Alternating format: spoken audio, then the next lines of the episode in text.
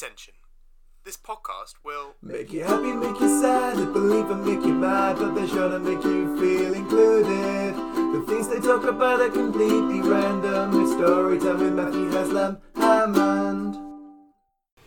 Ladies and gentlemen, it's episode six of Storytime Matthew Haslam Hammond. If you've made it this far, well then thank you very much. I really appreciate it. Um, just remember, uh, as always, this podcast is sponsored by the Pass to Assist Pod. For your basketball needs, follow Callum, Doug, Wilkie, and Carl, who will basically talk to you about basketball. Why? Because they like basketball. So this is Storytime with Matthew Haslam Hammond, uh, the podcast where you, the member of the public, will come up and tell your story. Why? Because everybody has a story. Now today, I've got um, a friend who has basically I've known for about four years. I did a few gigs with him when I was younger. Um, and then, like, obviously, we'd, we'd, we'd bump into each other in Chelmsford quite a lot. And um, so, without further ado, um, as a like I say, as I'm a wrestling fan, um, please welcome everybody, Tom Maguire. So, Tom, how are you doing today? Very good. How, Yeah. how, how are you doing? I, I am fine. Ever better for having you on the show today. You know, uh, we we've gone Oh, back. man. That's all right. We we've known each other for about four or five years now. I want to say. Um, we first Yeah, sounds about right, yeah. Yeah, we met uh, at the Essex Arms. Your band, uh, one of your bands, uh, did a gig. It's the one with the boxing gloves on. I can't remember what they were called. Oh, yeah, Radio's Dead, yeah. Yep.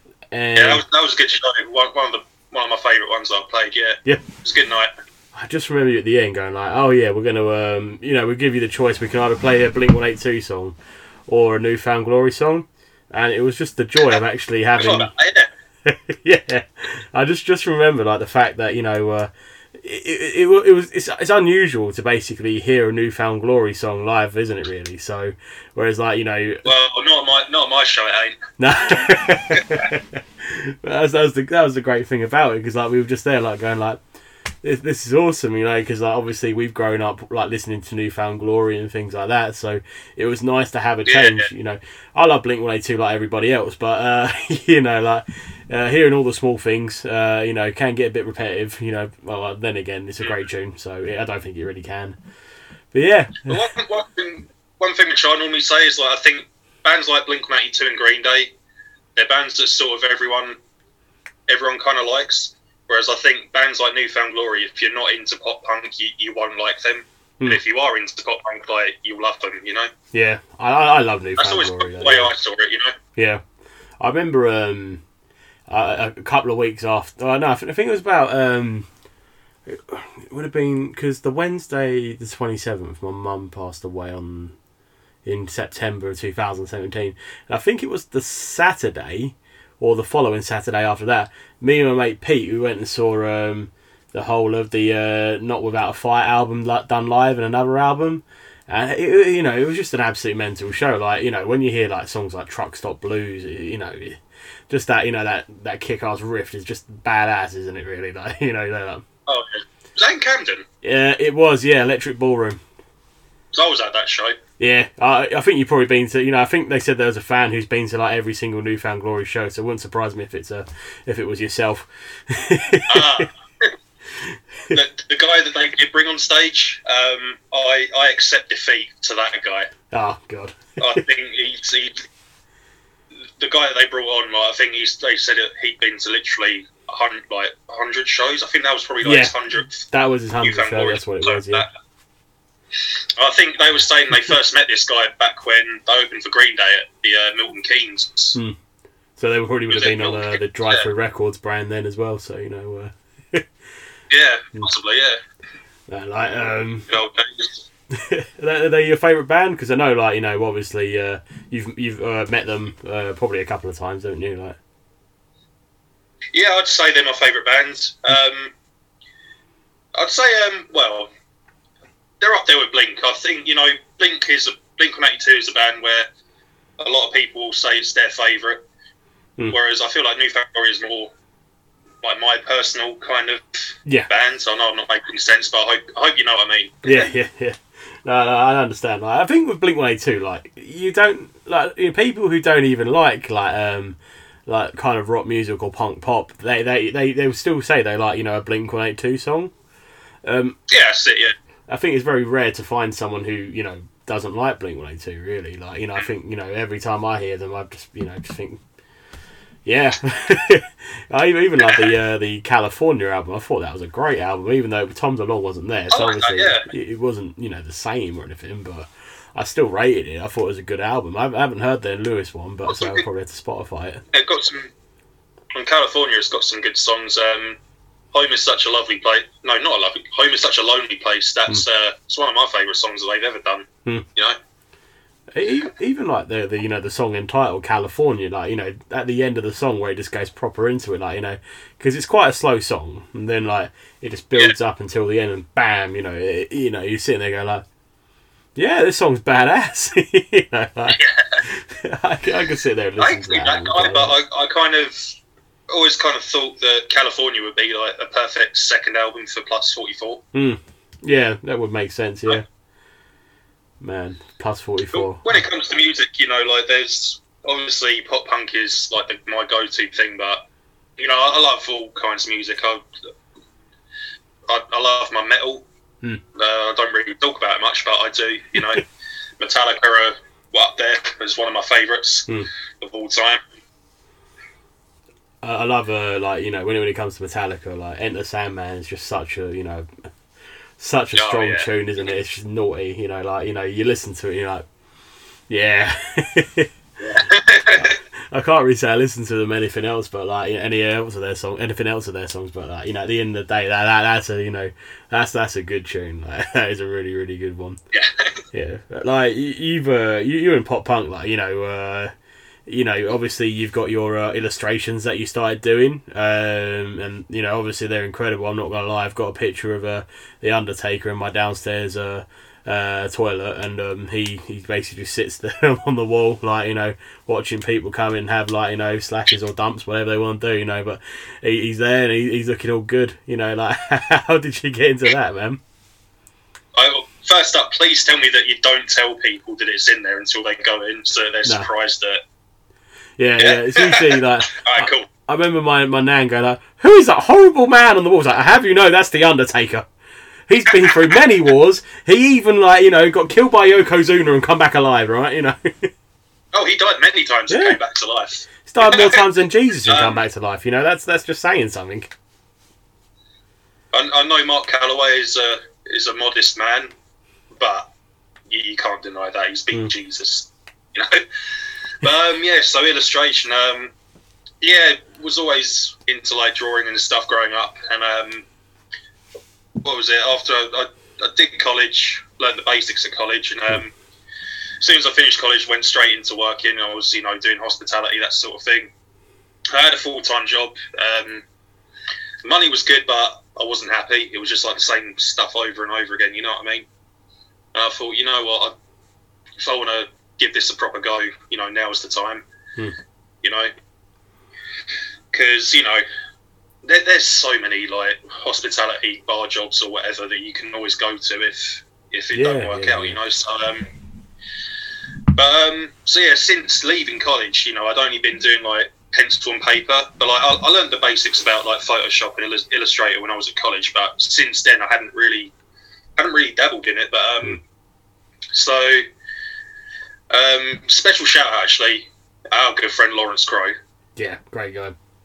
Yeah, yeah, I love that guy. Um, yeah, I met him at a sh- well, ironically, the same way that we met Mhm. at a show that we both played together. We got talking, and um, I realised, you know, s- saw the illustration, you know, like Photoshop, that sort of thing.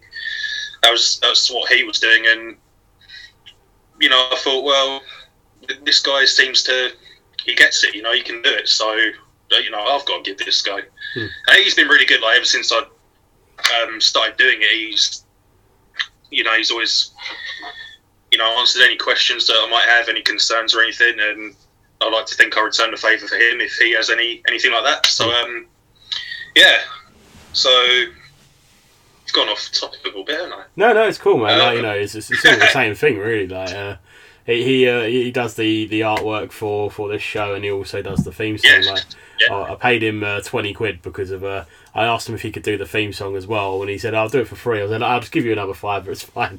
Uh, I basically wrote out what the theme song was going to be, and then he just tweaked it a bit and said like, here we go, I've got it, and then like. Uh, like, David Lawrence Crow touch to it, yeah. like you know, Um, watching that guy live, he's mental as well. Like you know, you know, his shows are just. It Like, doesn't matter whether doesn't matter whether it's absolutely rammed or whether there's like two people watching, you'll get the same show. Yeah. You know, And that's a good thing. You know, if you've, if you've seen him play, you, you know that's a good thing. Hmm. So um, yeah. So where was I? So yeah, made the decision to give it give it a go. Kind of kind of slow to begin with, but I got got close and talking to a lot of other local bands, and I was doing their like you know EP covers that sort of thing. And yeah, kind of just slowly went from there. You know, you know, the more you put your name out there, and the more you you know people know that you exist. If you know what I mean, you know. Of course, yeah, like because like something like remarkable happened with your artwork. Like you know, you you designed a um like something for the band Zebrahead, and like you know, growing up listening to Zebrahead, like you know, uh, like the MFZB album was just you know the absolute dog's bollocks, wasn't Oh, it? Really, yeah. Like, and then like next, you know, you you've designed like a like a design, and they put it on T-shirts, and you know, it's just like you must feel like really really like overwhelmed or something like that because like I you know imagine going to one of their shows you're like yeah design that Yeah. Well, yeah, it's funny you should say that because um, obviously before all this COVID bollocks took place, they did a couple of um, headline shows at the start of the year. Hmm. Um, I went to two of them because you know I'm I'm a bit of a crazy fan like that. So so I did a Southend one day and um, so Chinnery's in Southend, then New Cross Inn the next day. Hmm. And um, I'd, I'd already known that the t-shirt design was approved, but I had no idea that they were actually going to be using it, Hmm. you know, at shows, you know, or at least not yet anyway. So I'm guessing you're familiar with Chinnery's as a venue. oh yeah yeah like I've been there You know, like when you walk, you walk in and like you go around that corner and then bang, like the room's there. Hmm. I just remember looking in the corner at the Zebrahead merch and just thinking, yeah, it's not there. Oh wait, there it is, there in the corner. I, yeah, it felt so weird seeing it, you know, and you know, another good thing was like seeing people buying it and wearing it. That that was that was amazing. That was, you know, you're probably thinking they like my designs that's awesome yeah. Did you like you know just send them a, like a tweet or something or like a it tag them on Instagram with like a design and they said like they message you or something like that or uh, be like hey can we use this Uh, or to be totally honest with you, um, a lot of it came from them just being like, you know, the best guys. You know, because um, what was it? Probably about a year before Hmm. I'd, I'd done that for them. I went to go see, um, went to go see Less Than Jake co-headline with Real Big Fish. yeah great And, great uh, gigs they are aren't they Oh yeah, they're the best. Good exercise as well. exactly yeah.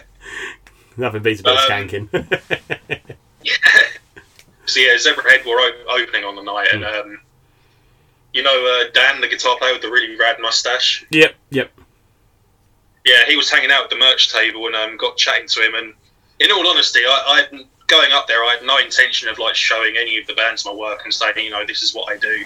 Yeah. You know, would you consider it? But I just, you know, I, I had my phone on me, I had me work Instagram, and I just thought, you know, fuck it, I'm going to show him. Hmm. So yeah, he stood next to me. He's he's on his phone, follows my work page on under the Zebrahead account. And he's just flicking through it, just liking everything, just like, oh, this is so cool, man. You know, and um, so yeah,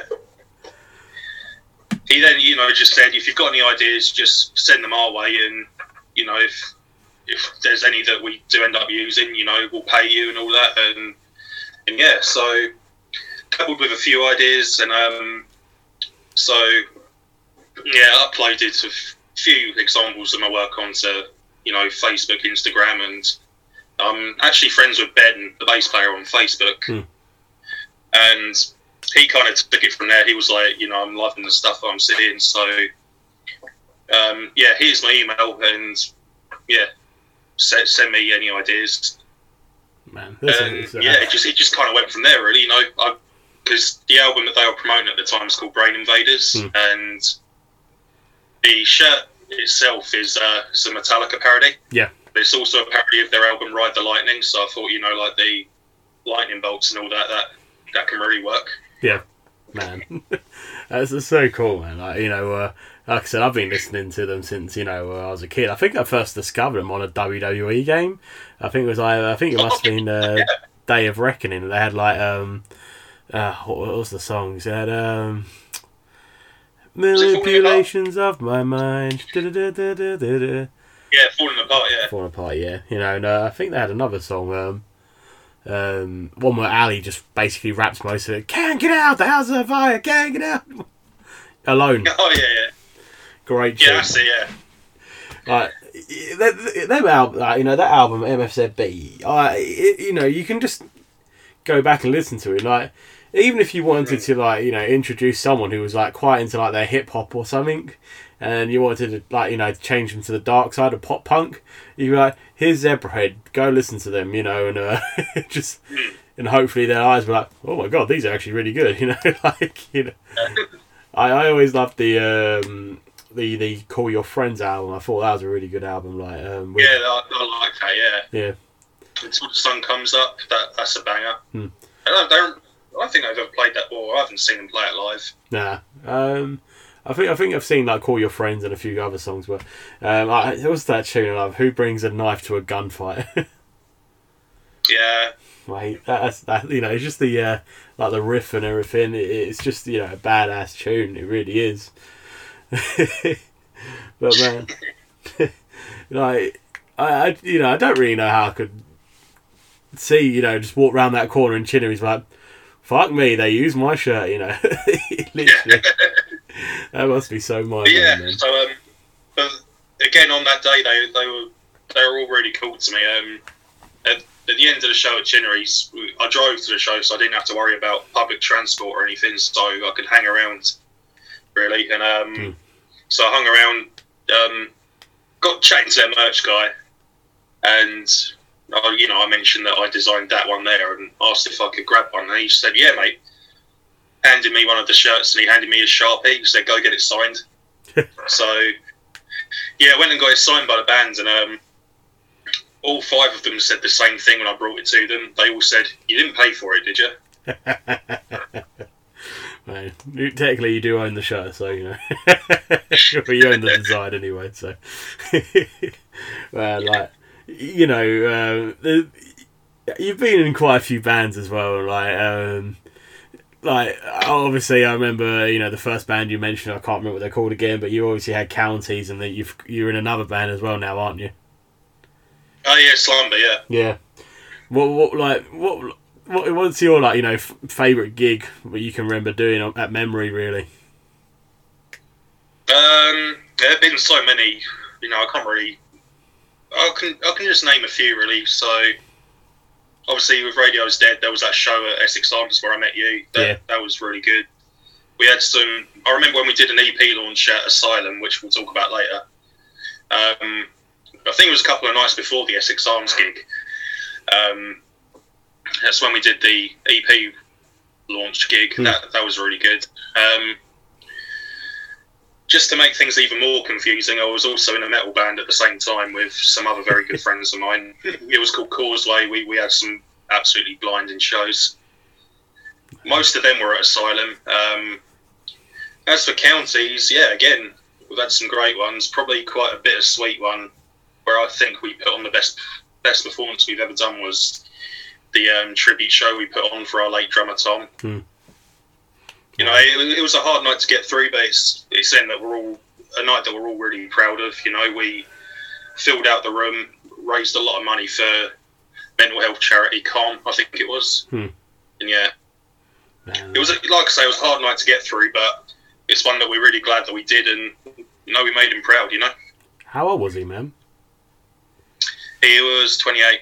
Jesus Christ, that's, that's no age really, is it? It's like I, I'm Yeah. 29 now. Like you know, uh, it's it's just mental to hear that. You know, mental health is such a big thing these days, and like, um, like the, one of the main reasons I started this is because like, I think people should talk more. Uh, Yeah, exactly. Yeah, And even, even in tough times like this, where you can't physically meet people, you can do what we're doing now. Mm. You know, it, it's been a while since I've seen you, but we're having a nice catch up here. Exactly. Yeah. You know what I mean? You've got a nice little beard going there. I like it. You know.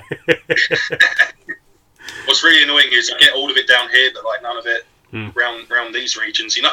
yeah. Well, you remember me when I had long hair, don't you? Like you know. Uh, oh yeah. yeah. No, I still remember the mankind costume. Yeah.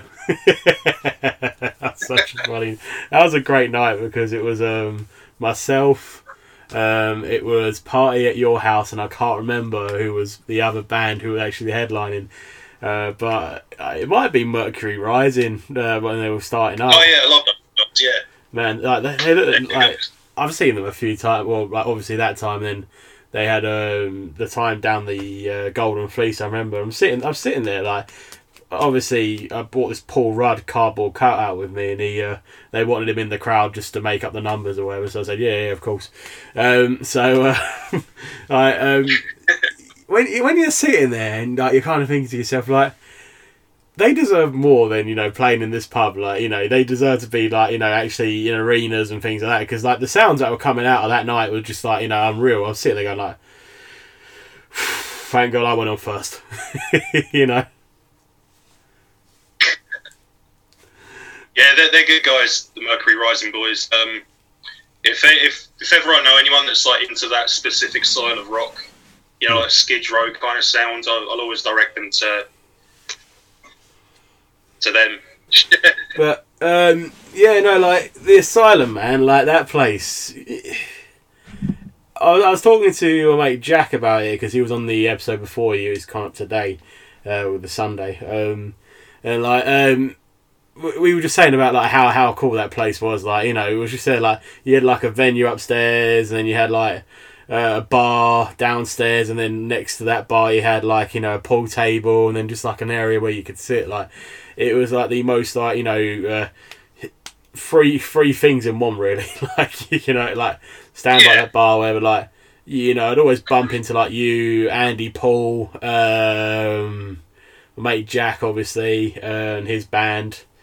Uh, uh, uh, Obviously, you know you had Denise, Becky, and Ed, uh, who are, you know basically uh, will run the place. So, uh, like when you when you'd walk into Asylum, I'd always remember like you know you'd see all these like pictures of like what people drew of like the regular people who would go in there. oh, most of them were Eds, I do believe. Yeah. Was there a picture of you? There must have been. Not of me, but um, yeah, I think one of them might have been in the works, Yeah. but that was probably probably shortly before place sadly had to close. But, um, one, one of the things that I loved about Asylum was, yes, there was like a regular crowd there, but anyone was welcome. You know, Hmm.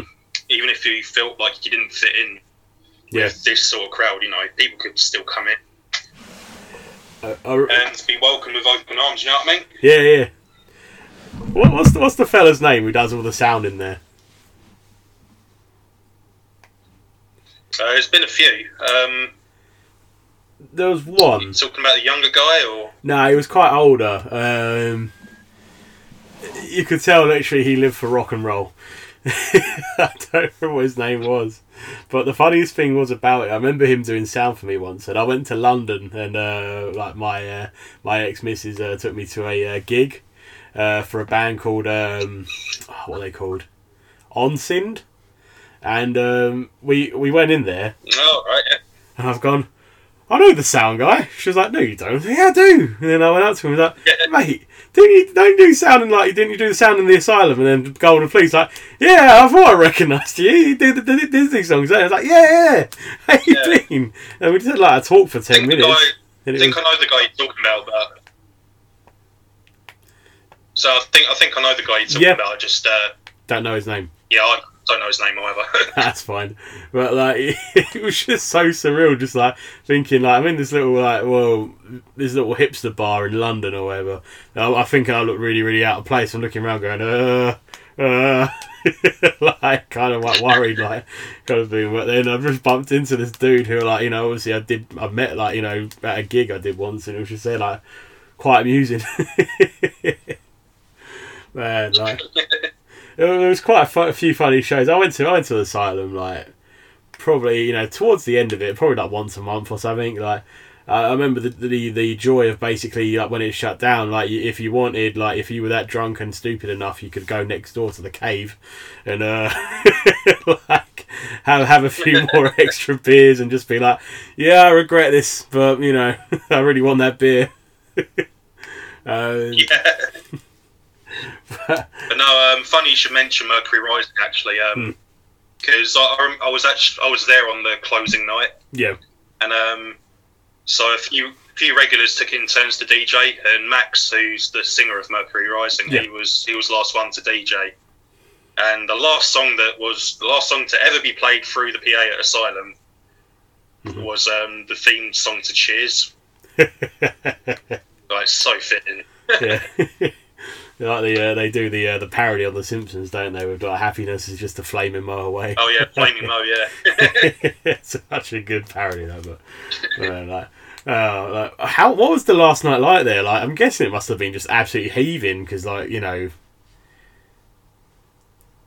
I don't remember too much from it because, well, for obvious reasons. Um, but um, yeah, so there, there was a lot of. Um, obviously, we took took a bit of time for everyone to, you know, sort of thank Ed and Denise and all that. Hmm. And um, do you remember this when the place had officially closed and done, and everyone had to had to leave? Basically, whatever beer was left in the fridge, they were just giving out to us because obviously they couldn't sell it no more. So Yeah. it's only going to go to waste. So you know, you want some bottles of San Miguel out that are left in the fridge, just take them. You know.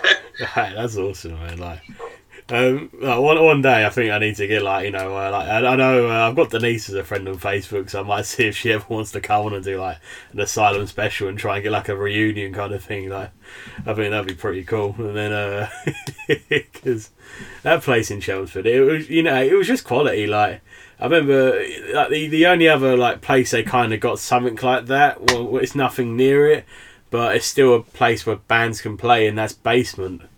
Um, have you ever, have you ever played there before? yeah, done a few shows at Basement. Yeah, It's usually the same sort of circle of sound people. yeah, So a lot of the people that did sound at Asylum, you know, will do sound at, Hmm. at Basement. I've, So I've, yeah. I've got this hilarious story about the Basement. You know where the stage, well, I say the stage is basically just a floor, and they they put you up, put you know, all, you know things, and there's a giant air vent next to the uh, the stage, uh, like you know, above your head.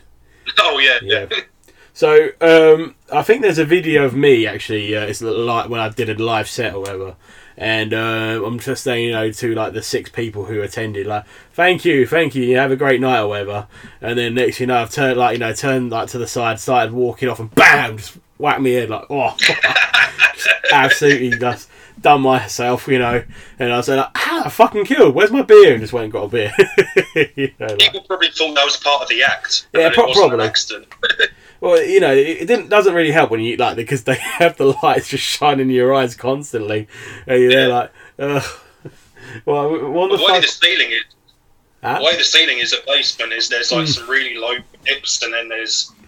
So when me and the boys in counties played there, like were saying, Rob, you're little, you're gonna stand under the under this bit. I'm six foot three and Lloyd's six foot four, so there's no way that we could go on that side. we wouldn't be able to stand up straight.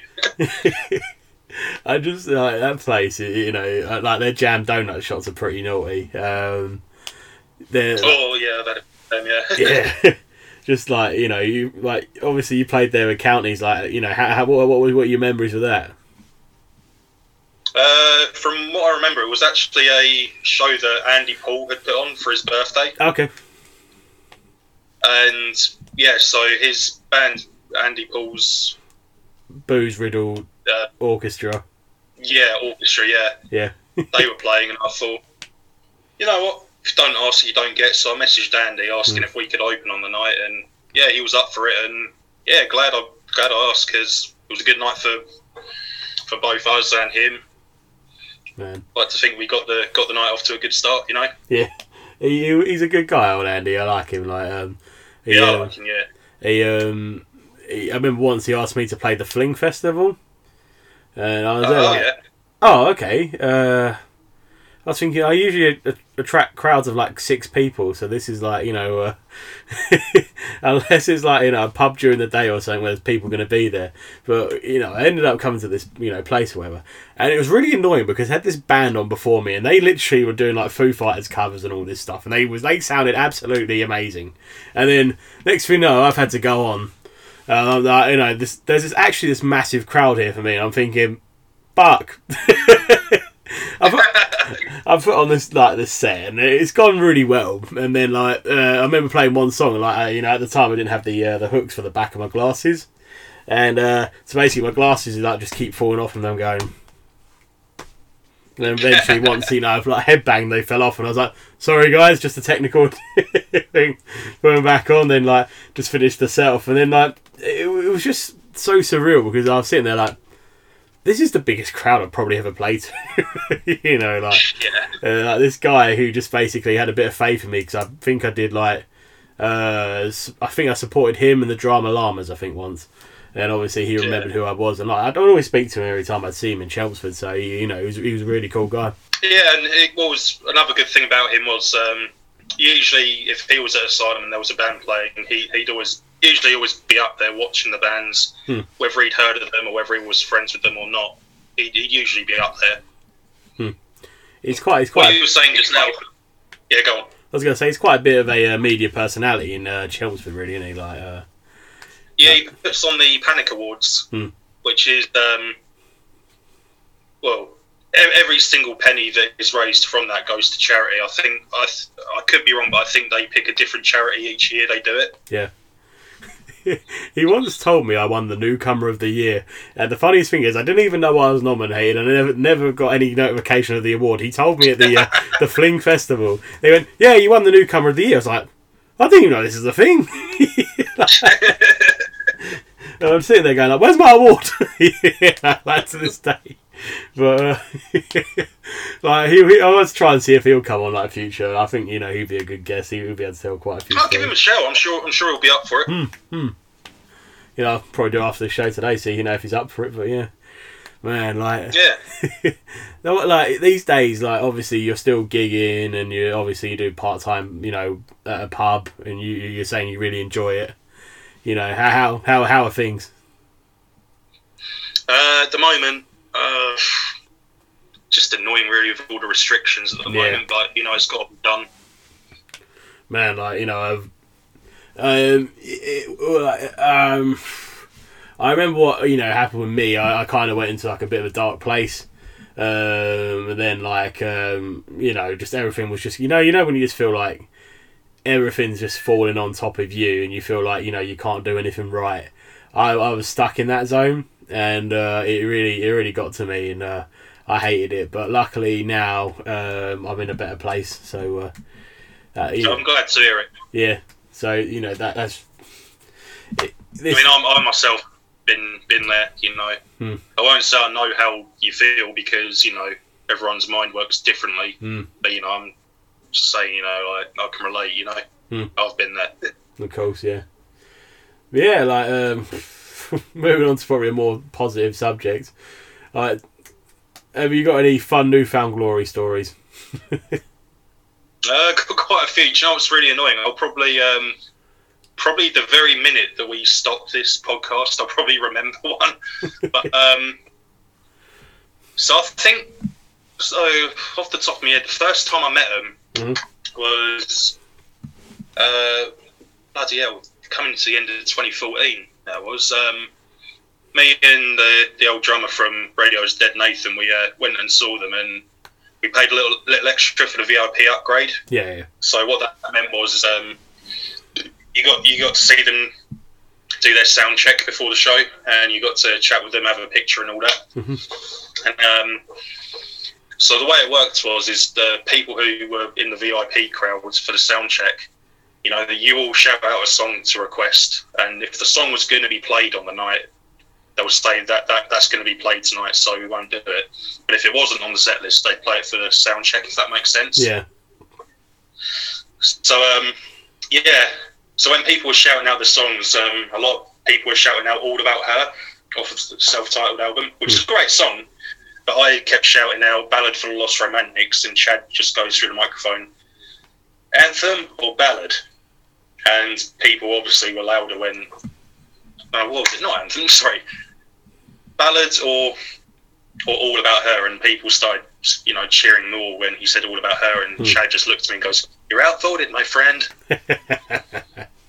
But then after we watched them do the sound check, um, obviously we got chatting to them and um, you know got a photo with them. They were really down to earth guys, really cool. And um, I thought, fuck it, Let, let's tell them like we, we do a cover of My Friends Over You at almost every show that we play. Yeah. Um, and we were saying how if we some if sometimes we don't play it, people ask us why we didn't play it, and Cyrus, the drummer, just goes, "Now you know how we feel." Man, that's amazing. like I've only ever done the VIP uh, experience once with a band, and it was bowling for soup.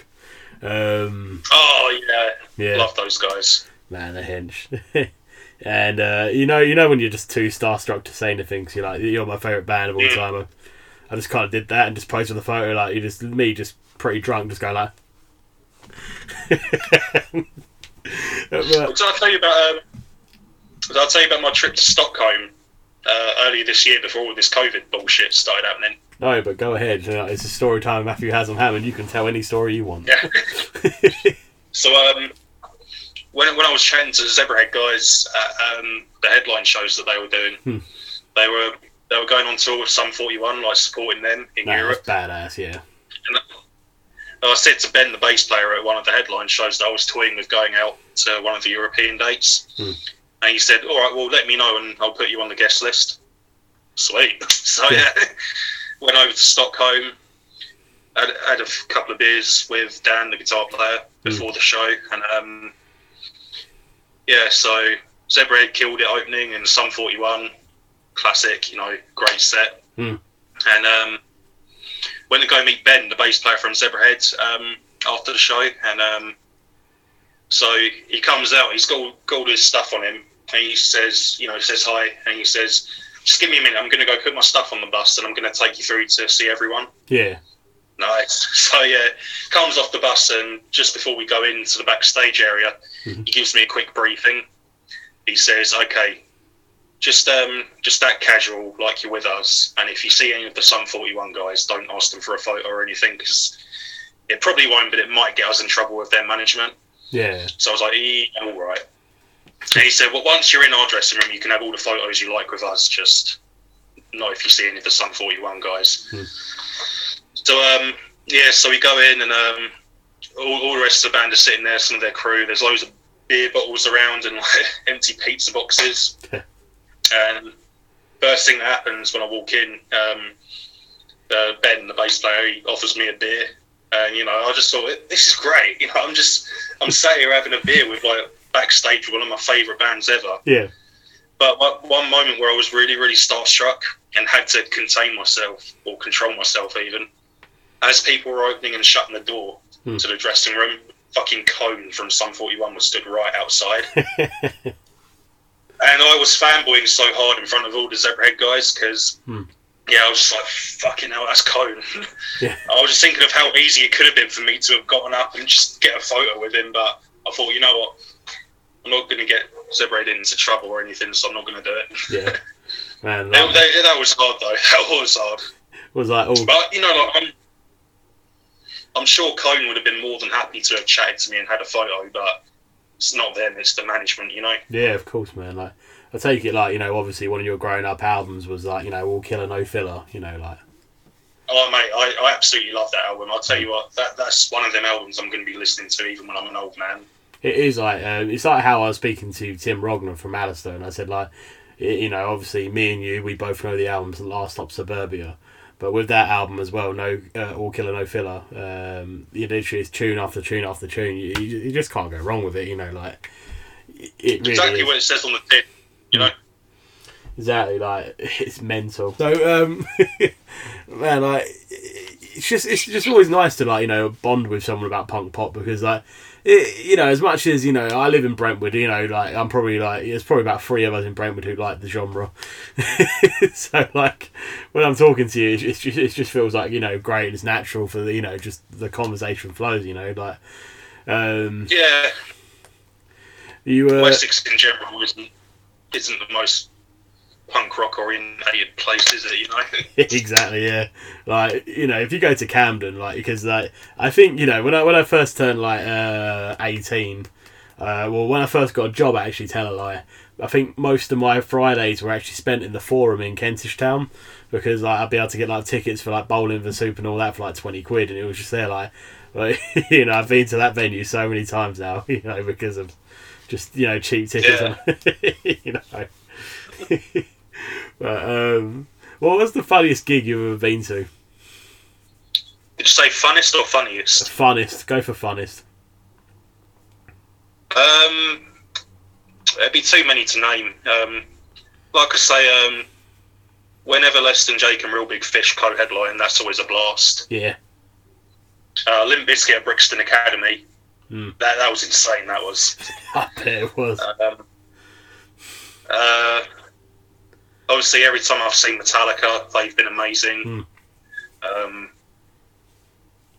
the good thing about Metallica shows is, um, you know, you, you get your people who are like really die-hard metal fans who, you know, want to hear some fucking metal and all that, and but you've also got your casual people who may not necessarily like metal, but they they like Metallica. Yeah. You know, it's, it's a nice mix of people at, at Metallica shows. Man, like I've never seen them live before, but like um, I've had a few friends who say like you know they, they put on a show like you know you you do you never hear anything like you know no bad reviews about Metallica. Like uh, Yeah. yeah Well, the first time I first, first time I saw them was um, I think I was fourteen. Hmm. Me and my best mate from school, who I, who I still talk to today. Um, it was me, him, and um, me brother and me mum and dad. Because obviously we were still kids at the time, we couldn't go Yeah. on our own. Um, yeah, it was at Wembley Stadium, and um, what was it? The first support band was Mastodon oh yeah crowd loved them. Oh, the crowd loved Mastodon. Yeah, the only thing for them was is I think the sound let them down a little bit, but other than that, you know, they, they were good. The, Hmm. the crowd took it to them. Machine Head were up next. They tore the place to shreds. Hmm. Like people were going crazy for them. Like, and then so after Machine Head had played, after they completely fucked shit up, tore the place apart. Poor old him were on next. yep Do you remember him? him Yeah. yeah so Vinny Do Valo band yeah yeah yeah. Yeah. My God, they had every object under the sun thrown at them. yeah. so, yeah, see, I- I'm not sure whether it was because they weren't heavy or whether their performance just wasn't there. Because yeah, the performance was a bit off on the day. But um, so after that, Metallica went on, and yeah, it was amazing. Right, They um, they've used the same intro track. They use the same intro track today that they've always used throughout their entire career. it's uh, "Ecstasy of Gold" from the film "The Good, Bad, the, U- the Good, the Bad, and the Ugly." Yeah, I can't think of a better opener for a, for a band than that. You know. Yeah, yeah. yeah, like um, you know, you touched on like you know, obviously you said like Machine Head, obviously, just tore the place apart.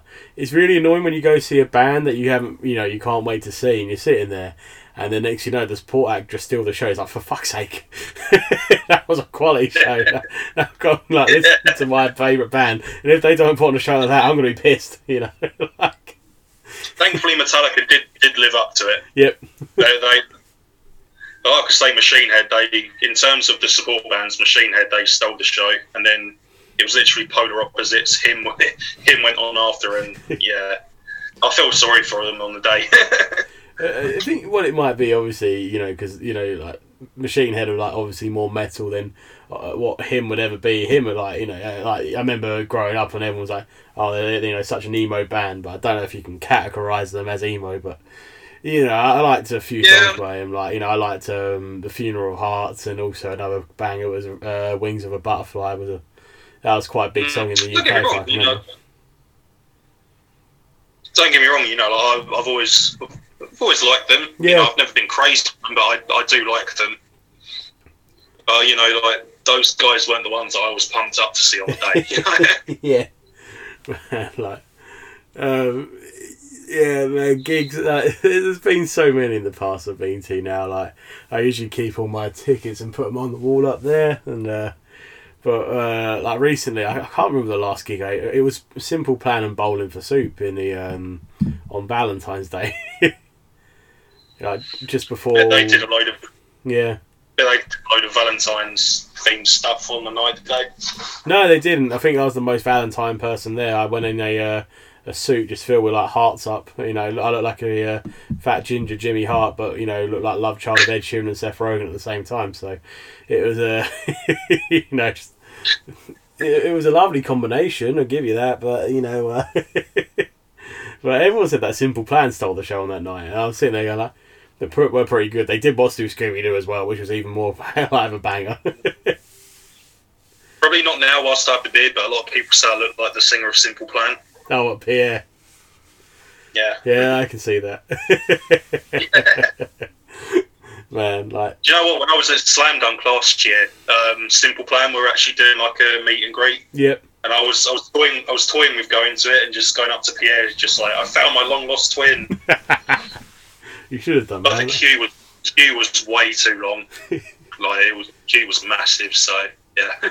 Should have. Uh, what's it called? Like, uh, you can you can you can buy a cameo from him, like, and be like, "Hey, apparently I look like you. Can you uh, can you check can you check out my like That is a very- Instagram?" that is a very good idea. I'm definitely going to do that. Yeah, he plays you a song as well. He'll do, he'll do you up a message, and then he usually plays you "I Do Anything" or uh, uh, well, you know, "Welcome to My Life." But I feel like you know more people need to request "My Alien."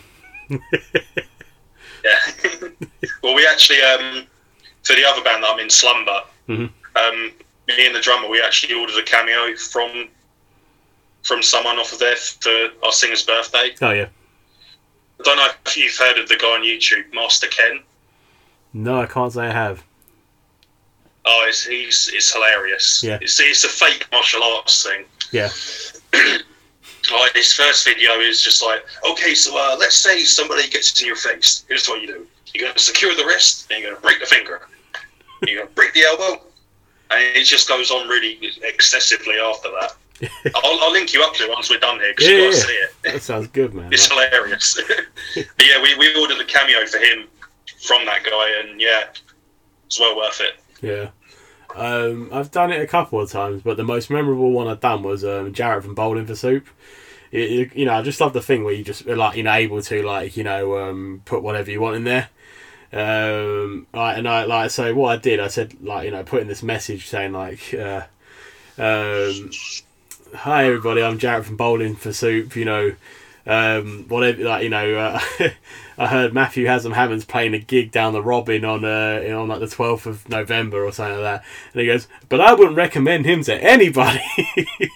and like, you know, it just like you have him slate me, and it was great. And then he goes like, "Well, he's better than Coldplay."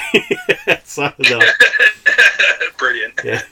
Uh, and, like, and then like the funniest thing is like you know obviously I put the video together with me going like hey everybody I'm Matthew Haslam Hammond and uh, I'm playing a gig down the like the the Robin on the 12th of November. Don't take it from me. Take it from my good friend Jaret from Bowling for Soup and I put that video up and then just comes back to me going like looking left and right like going um, well that was an epic failure. Sorry about that. Well I'm playing that gig so if you want to come along come along and like it was just like you know and then I put it on the Instagram and tagged him in it and then he you know sent me a load of laughing faces so they're like my work here is done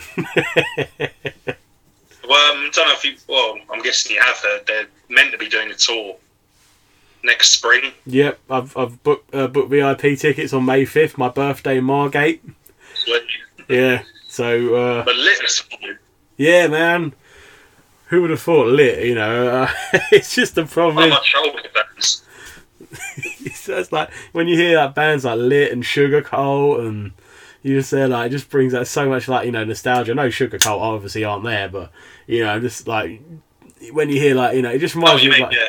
like kind of like the American Pie two soundtrack. You know, it's like Oh yeah. just it, when you hear that bands like that, it just brings back so many memories, man. Like you know, it, it's crazy. Right. I'm, I'm pretty hyped. Especially, you know, I think the only real lit song I've actually really heard is my Most Enemy. But the fact of the matter is, it's a good thing we have like Spotify and things like that these days. That you know you can just go and listen to them all you want, and then Mm. it's like, Well, um, that, that album's brilliant. It's called uh, Place in the Sun. yeah, The whole album's great. Bosh, I had to give it a listen then. Uh, I'll tell you one one of my funniest gigs I've ever been to in my life. Like the first ever album my parents ever bought me was Wheatus's album. The uh, the uh, well, obviously with Teenage Dirtbag on because I was listening to quite a lot of that song, and uh, I, I you know obviously being up probably about like eight, nine, or ten at the time. I think probably about nine. Uh, I've never heard like you know so many fuck shits and all that in like you know in my life, and then I'm sitting there as a nine year old kid like you know just listening to it. I obviously like listen to the album like you know just from start to finish constantly and things like that. So uh, fast forward like fifteen years later or something like that when it come out, I I got to see Wheatus for like you know the uh, first ever time in Chinnerys in Southend, and obviously nobody else really listened to that album, but they they all listened to like you know Teenage Dirtbags. so they're just waiting for that song to come on, and then like they're saying. What song does everybody want? And I'm going truffles, play truffles, like saying all the songs, and then like eventually it got to uh, wannabe. Like they said, like what song does everybody want? So I went, wannabe gangster, and they were like, we'll play wannabe gangster. I was like yes, and then like the funniest thing is I'm singing it word for word, and it comes to the part where he goes, because I'm a wannabe gangster part. And I've just put my hands in the air and looked at him, because I'm a wannabe gangster. And no one ever lied. The whole the whole room has stopped, and they're like, ah! And then Brendan B. Brown turns around to me and goes, You, I want to take you on tour. I'm like, Yeah, I'm down. yeah. Went and met him after the show. Really nice bloke. Told him like you know obviously it was the first ever like CD I was ever you know given by my parents. And then um, they they supported Mc. Well, they all like they, they did a festival with McBusted like uh, about a year later, and I, I made my way to the front of the crowd for them, and I, I went. Hey bud, how you been? And showed him like the wristband. Oh, oh my god, it's you! you been, man? like we had a little chat, gave him a plectrum. It was great, you know. Like, uh, and, uh, you know, then uh, we he uh, tagged the photo like know on thingy, and then on uh, he put a photo on Twitter that that day and said like, and I went like, what a photo, and he went like, he follows me. They follow me on Twitter now, and uh, he said, love you, brother. So like, mm. got that connection with Wheatus. As for Bowling for Soup, I'm determined to design a bit of merch for their tour yeah, next spring. Not sure how I'm gonna. Not sure how I'm gonna get it done, but you know, what? You, there's a, what? Uh, you're part of the Bowling for Soup fan club on um, Facebook. no, but that's a very good shout. Yeah, I'll uh, send you an invite into it, and then like just put your designs in, man, and then see. You know, obviously, uh, Jaret's uh, in it quite a bit, and he like you know like things and things like that. So we laughed at a video of me and my mate singing a a really cool dance song. So you know, that's probably your best bet to try I love that. that song. Oh, that's a great tune, isn't it? It's a tune, yeah. I just like um, like like I said, like you said, like oh yeah, I might I might see you know try try and contact Tim from Allister myself to make make you know make them some merchandise. So right now I'm waiting for a T-shirt of Allister because you know I grew out of my last Allister T-shirt. I can make that happen. Um, set, sign me up. Man. Have you got any uh, stories you want to tell before we finish up the show? Uh, just quickly, um, I've touched upon it. You know, I'm also in a another sub in another band project, whatever you want to call it, called Mhm. Slumber. Yep. Uh, got an EP coming out sometime soon. Um, yeah, so I, I joined that band originally as a session bass player. Yeah. and um, yeah, did a few shows with them, and then eventually they asked me, "Do you want to be a full time member?" And I thought, you know what, nothing's really going to change, so yeah, yeah, all right. Have you, have you like, had like every single job in the band industry by any chance? Because like I swear I've seen you do. You know, you've sung, you play guitar, you've or you just told you play bass. I, I bet you probably hit a few drums in your in your timeline, right? Well, I dabbled in drums a bit when I was younger, but never actually, you know, in a band or whatever. You know, Yeah man, like it's, it's such a hard instrument. I've tried it many a times, and I could play the basic beat of, you know, but uh, you know, I couldn't get past that.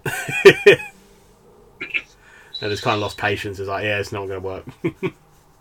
oh, quickly. Yep. I don't know if we've chatted about it yet, but the most recent WrestleMania. Mm-hmm. What are your thoughts on it? The uh, the two dayer. yeah, it had its good points and it had its what the fuck points. You know. Yeah. See, I, th- I thought I thought the Boneyard match was actually I I, I thought that was a good touch. Hmm. Like the kind of movie kind of format, I thought that worked really well, especially for someone like the Undertaker. Whatever it was John Cena was doing, uh, what the fuck? You know? That with Firefly Funhouse, like someone like basically explained it, and uh, when when you read the explanation, it kind of made sense. Like it, it was about like you know how like John Cena wouldn't ever turn heel again, and like that's why I had like the whole like you know him in the NWO kind of selling out as a heel, you know, kind of thing. You know, it, it, it basically you know was the, the reverse things of what John Cena would do. So when you would read about it, it kind of made sense, but. Um, it was a bit of a, you know, like the best thing about it was that part of the Vince McMahon puppet going, "That's some good shit," you know, like Ah, that's just reminded me of um, back when DX really formed and um, Triple H and Shawn Michaels came out as the McMahons. yeah, yeah, Triple H was Vince and Shawn Michaels was Shane. so I can't stop dancing. I just remember Triple H just going, "Stop it!" yeah. Right, that man is so iconic, old Tri- uh, Vince McMahon, and like, you know, just you know, some of the stories you hear about the dude, and like, it's just like you know, unbelievable. Like you know, he's, he's still he like he, he still like cares for his like a hundred year old mother and things like that. It's just they're like mental, like you know, fact that you know Vince McMahon is just he's still like built like a brick shit house, and he's like in his seventies, and it's just they're like. Money, money's a big thing, man. Yeah. um, going back to this year's WrestleMania, Hmm. one of the better matches, which was also a really fucking hard match to watch, was uh, Edge versus Orton. oh yeah, Because I, I really wanted Edge to win that, but Yeah. there were times, especially in the beginning, where you thought that ain't going to happen. Edge looks too fucked, but won it in the end. went on for like forty minutes as well, didn't it? Like, it was He did, yeah.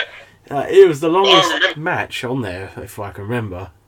Yeah. Hmm. But I remember watching it on the night, like live, and thinking, because it felt like forever watching that. You just wanted, you know, you just wanted it to end, and well, for me, have see Edge's hand raised at the end. You know, Yeah, like basically it's the fairy tale story about the guy who like was told you'll never wrestle again, and next thing you know he's fighting like you know Randy Orton at WrestleMania. It was it was absolutely mind blowing to see like you know that actually happened. So it's, it's happened a few crazy times. how Hmm.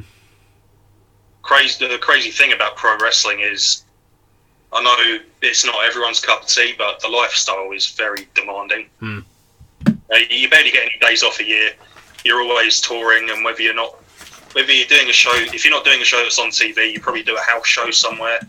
Hmm. You know, probably not getting much sleep either. You know, Yeah. Seems like you know they're constantly on the road as mental, like you know. I love wrestling. I always wanted to be a wrestler, but you know, obviously, oh, same, yeah. yeah, uh, you, you kind of look at that lifestyle. You're like, yeah, maybe maybe I've picked the right decision. You know, not to not to go into that. There've been like so many like messed up injuries over the years. Like, Hmm. you familiar with Droz? yeah, man. Like it was one of the first action figures I got. And, like when uh, like so I went like. I got this, uh, this guy called Droz. I don't really know a lot about him, and this guy was like, "Oh yeah, yeah, he, um, D'Lo Brown. Um, you know, they, they they had a match, and you know, he accidentally, uh, you know, the, the something went wrong in the move, and like, you know, he broke his neck. But it's the the fact that you know you hear the stories about it. Like Teddy Long was the referee, and he's apparently uh, he's gone to Teddy. He's like Teddy, I can't feel like you know anything. You know, I can. It's, it's, it's you know it's, I've never felt like this before. And then like in Mick Foley's autobiography, apparently like um, you know he's been stretched out to the back, and then like uh, D'Lo, bless him, like you know just in tears, and like you know uh, Mm. Is just there on the stretcher going like D'Lo, it's not your fault. you know. thing, yeah, the thing is, it, it could have been anyone. Hmm. That that that specific incident or accident, even, it like I say, it could have been anyone. And um, you mentioned Mick Foley just then. That is a man who suffered for suffered for his art, didn't he? Yeah, Big yeah. time. like that guy. Some of the shit he's done, fucking hell. Yeah, Not even like before like WWE with the whole Hell in a Cell thing, like even in the ECW days, Hmm. like man, he suffered for his art. It's crazy. Like you know, with Droz as well. Touching on that subject again, like his best friend in college was um the guy who invented the uh, brand Under Armour. Oh right, yeah. So that guy's like a multi-billionaire, and he's like made Droz this cool, like uh, basically like a tank of a wheelchair, and like you know, uh, he just you know gets around day to day on that. So you know, he, you know he's living you know the best possible outcome he possibly can do at the moment. You know, it's a sad story. Yeah. Because I'm fairly sure that when the accident happened, that was meant to be for a pre-recorded SmackDown show. Mhm. It wasn't live; it was pre-recorded, so that's why they edited it out, and there's no known footage of it. You know? Yeah. The, the only time you ever see anything of it is when they did the older "Please don't try this at home" adverts, and you see that Yeah, wrestler getting stretched out, out, and you see it was him. Yeah, Don't know about you, but then PSAs made me want to try shit even more. it did, didn't it? Like, Like you, you see stuff that's going on in them, and you think, I want to do that. the worst thing about it is when you watch one of their like documentaries of one of the wrestlers, and then they'll be saying like, "Yeah, basically we'll be at home, you know, recreating the whole of Steamboat versus Savage at WrestleMania three at home," and they're like, Chris Jericho, Chris Jericho. That's what you're talking about.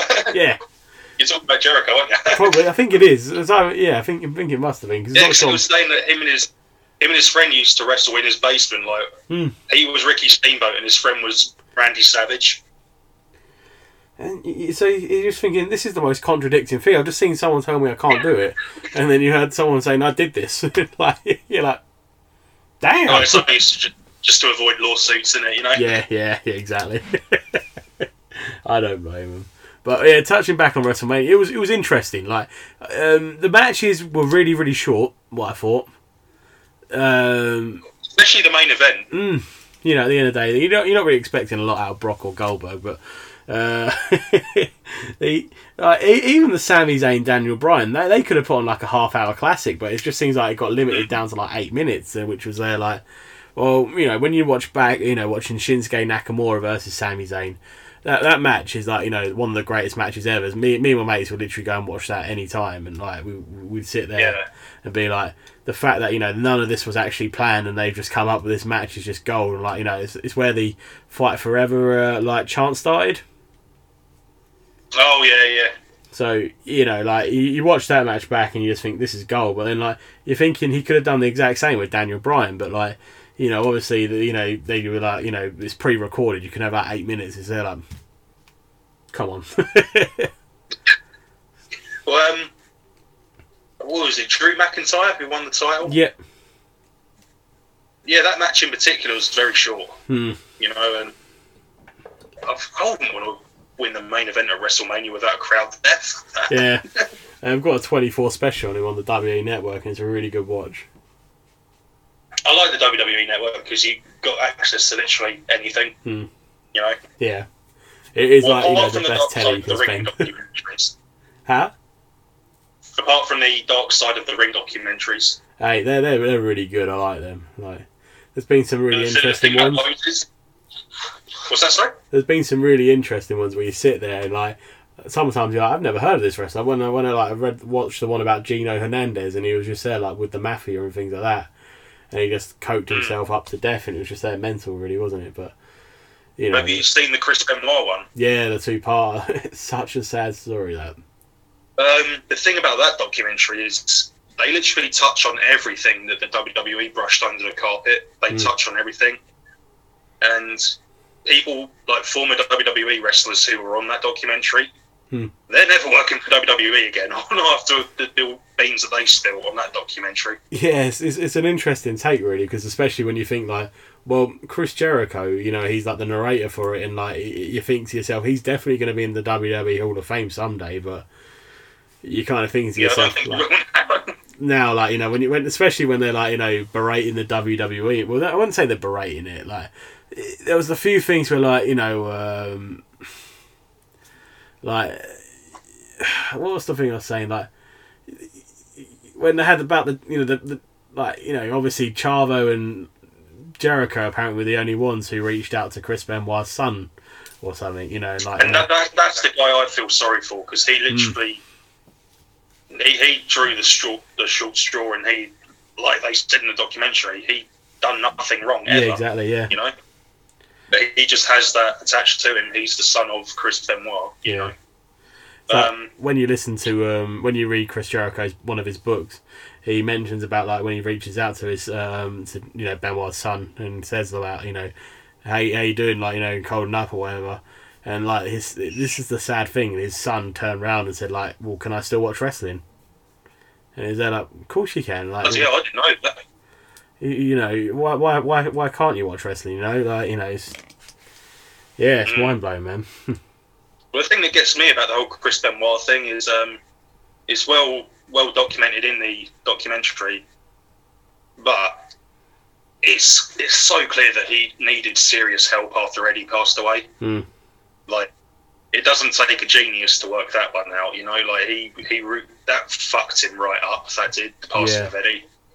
And with all the money that the WWE have, how could they have not provided the help and support that that he clearly needed? You know.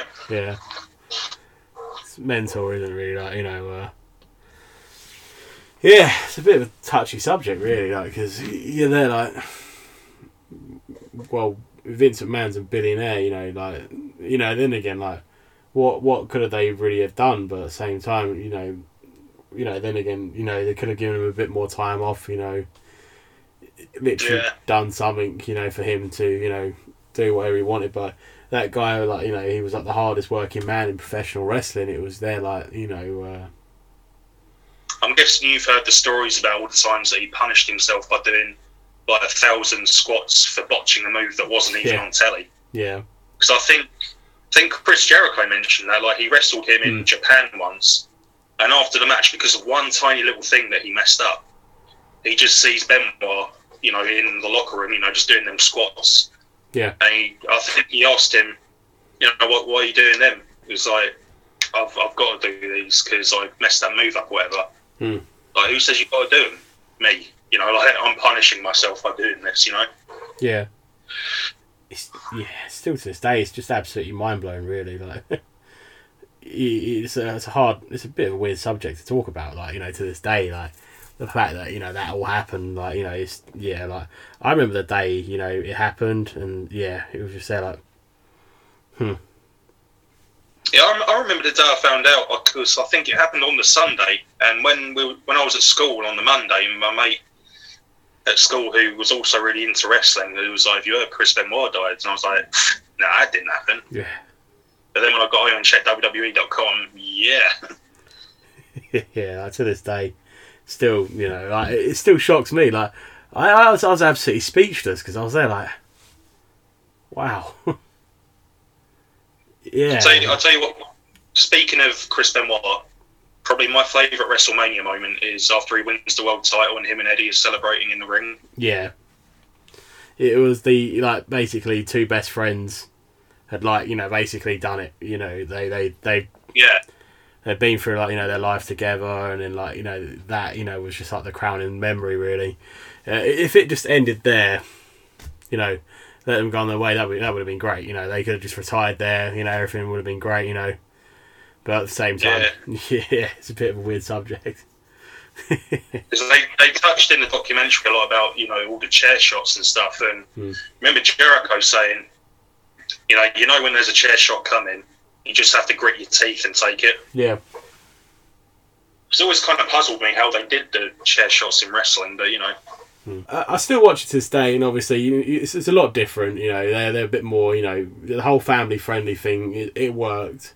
At first, you know, it was like the most hated thing in the world, but you know, you got to respect. You know, the fact. You know what they do is like you know for our entertainment, regardless. Like you know, and you know it's. Uh, even watching it, like the pay per views, like that ladder match at um, Night of Champions, was it Clash of Champions, whatever it's called? the whole Sami Zayn, uh, Daniel Bryan, no, not Daniel Bryan, AJ Styles and Jeff Hardy. That match was insane. Like that was like one of Yeah. the best matches I've seen in a while. Like you know, and it just Sami Zayn looked like a madman at the end with them bloody handcuffs and uh, that ginger hair just flowing everywhere. You know, like well, I think the thing is, is um, people of our generation, like we grew up on the Attitude Era and the Ruthless Aggression Era, so we, we were spoiled for wrestling growing up. Hmm. You know, no, nothing's gonna match that standard. You know, obviously during the Attitude Era, there was some really fucked up storylines, Yeah. like stuff that I wouldn't even see ECW do back in the day. You know. yeah, exactly. Like then again, like you know, a few people say if it wasn't for ECW, then you, you wouldn't have the Attitude Era, though, isn't it? So Oh, I love ECW. yeah, uh, like watching it back on the network, you know, some of the things it look it looks so cheaply made, but at the same time, That's what I love about it. it's just so like amateur. It's perfect. Like uh, it's just like you know, like some of the things you watch on there, you're like, what the hell am I watching? You know, like. Like, there's like I can't remember, but there's a video somewhere watching like Bubba Ray Dudley basically um, saying saying like he was a little mouthy uh, like git to like some fans and like you know you can't like you watch the documentary like one of the best documentaries that has ever been made is the rise and fall of ECW and like the fact that Oh know, yeah, I've seen that, yeah. how how they you know they even left the building alive is still mind blowing to this day with some of the things they Yeah. said. I mean, I was just like power bombing someone through a through a table that's on fire. Hmm. You know, and the crowd just encouraging it. You know, Yeah, yeah. but Like, you, you did hear like another thing that I loved about ECW was the crowd. Yeah. it had a lot of chant that you'd never hear in WWE. of course, yeah. but certainly not in these days, anyway. You know, Wasn't it like they, they started chanting at Melina once, like when it was that uh, Hardy Boys versus uh, MNM at that pay per view December to Dismember, like one of the, the, Yeah. worst pay per views ever made, I think it is. But um, they, like, I think if it wasn't for that Hardy Boys match, you know, they, you know, but like they're chanting the, the ECW fans because that they literally thought, yes, it's actually finally back, kind of thing. And then like it, it just went all to shit. But um, like they were all chanting at Melina, going like, "She's a crack," or you know, no things like that. You know, well, um, I will say though, yeah, the ECW reboot was disastrous, but ECW One Night Stands, the first two, they Hmm. they were brilliant. I thought the first one was a lot better than the f- second one. Like the second one was a bit like, uh, you know, that's when they tried to, Oh, I love the second one. But I, th- I do remember the main event, uh, Rob Van Dam versus John Cena. Hmm. I've, I've, I, to this day, I've never seen a single wrestler get so much stick in one building than John Cena did that night. I, I, I remember he John came Cena so much. He took his took his hat off, threw it into the crowd. And they just threw it back at him. Hmm. So he threw it into another section of the crowd. Again, they just threw it back. Mind blowing, isn't it? Feel bad for that boy. It was the fact that you know Rey Mysterio versus Sabu in an Oh, Extreme man, that match. was that was insane. It, it was, but then then the table spot happened at the end where they both went through the table and they couldn't make the count, and you sit and they go like, "What? really? Is that how it's going to end?" Oh, end?" that weren't that weren't the referee's decision. There was that um, there was that doctor that came out and just said, "No, that's it. They can't go anymore." I don't know. it was a. It was mind blowing, man. Like um, the best match that they ever made at that, you know, the one the one night stands was on the first one, Masato Tanaka versus Mike Awesome, and you're sitting there, Oh, yeah. like, you know, you kind of like ask yourself about all the concussions, and you watch that match, and you're like, yeah, that, that- okay, that, that's just understandable how how all these concussions exist. Like, like some of the chair shots are absolutely the most stiffest things ever, and like you're sitting there going like, Jesus Christ, you know, It's like you mentioned the uh, Sabu versus Rey Mysterio. No, was it? Yeah, it was Sabu. Mhm. Yeah, Sabu versus Rey Mysterio. Bloody hell! Some of the chair shots in that match, I, rem- I still remember to this day. You know the impact of when Sabu literally launched a chair straight into Mysterio's face. Hmm. Didn't hit him with it. Threw it straight at him. it's such a naughty thing to watch. Yeah, like ECW, man, like. Oh, might have to watch them later. Yeah, I, I think I'm gonna. Yeah, I've got like you know not this week but next week off. That week might have to be just the sole sole thing of me just like coming on here and just re- reviewing ECW pay per views. Hey, I'd, I'd listen to that. Yeah. I'm glad I got my first listener. but yeah, how have you enjoyed being on the show anyway? Oh man, yeah, it's been great. Yeah. Man, Thanks for having me, man. That's all right. Like like I say to everyone, we're gonna try and get like people around Christmas times to like you know tell us a funny Christmas story and things like that. You know, we're more than welcome to have you on there. You know, if you have any funny like Christmas stories or like you know just any other stories you want to tell, you know, then uh, you know do like a compilation episode. It'll be great. Yeah, sounds good, man. Yeah. Perfect. Well, like, thank you very much for your time tonight, Tom. It's been uh, uh, amazing. Um, just do you want to give yourself a plug for your uh, for all your social media accounts, like for your art, your bands, and fire away. Uh, so, God, I have to think about this for a sec. Um, okay, so my, my work Instagram, Tom underscore Maguire underscore illustration. And from off the top of my head, in terms of music, uh, Instagram Counties UK, and I think it's Slumber Band. Yeah. What I'll do is on the official uh, story time. Uh, well, on, on the you know when I share every day, I share the um, like the episode and like you know and, like a, a, a, uh, a song with it. So I'll uh, I'll put all your uh, tags in there anyway, so people can follow you. But you know it's nice to hear it verbally as well. So uh, yeah, but thank you very much for coming on. No worries, man. Thanks for having me. No worries. I hope you have a good evening, and uh, I'll uh, we'll speak to you soon. Yeah, man. Cheers. See, see you later. Peace. You too. Cheers. Bye bye. Thank you again for listening to episode uh, six of Storytime Matthew Haslam Hammond. Always remember, ooh baby, do you know what that's worth? Ooh, heaven is a place on earth. Thank you and goodbye.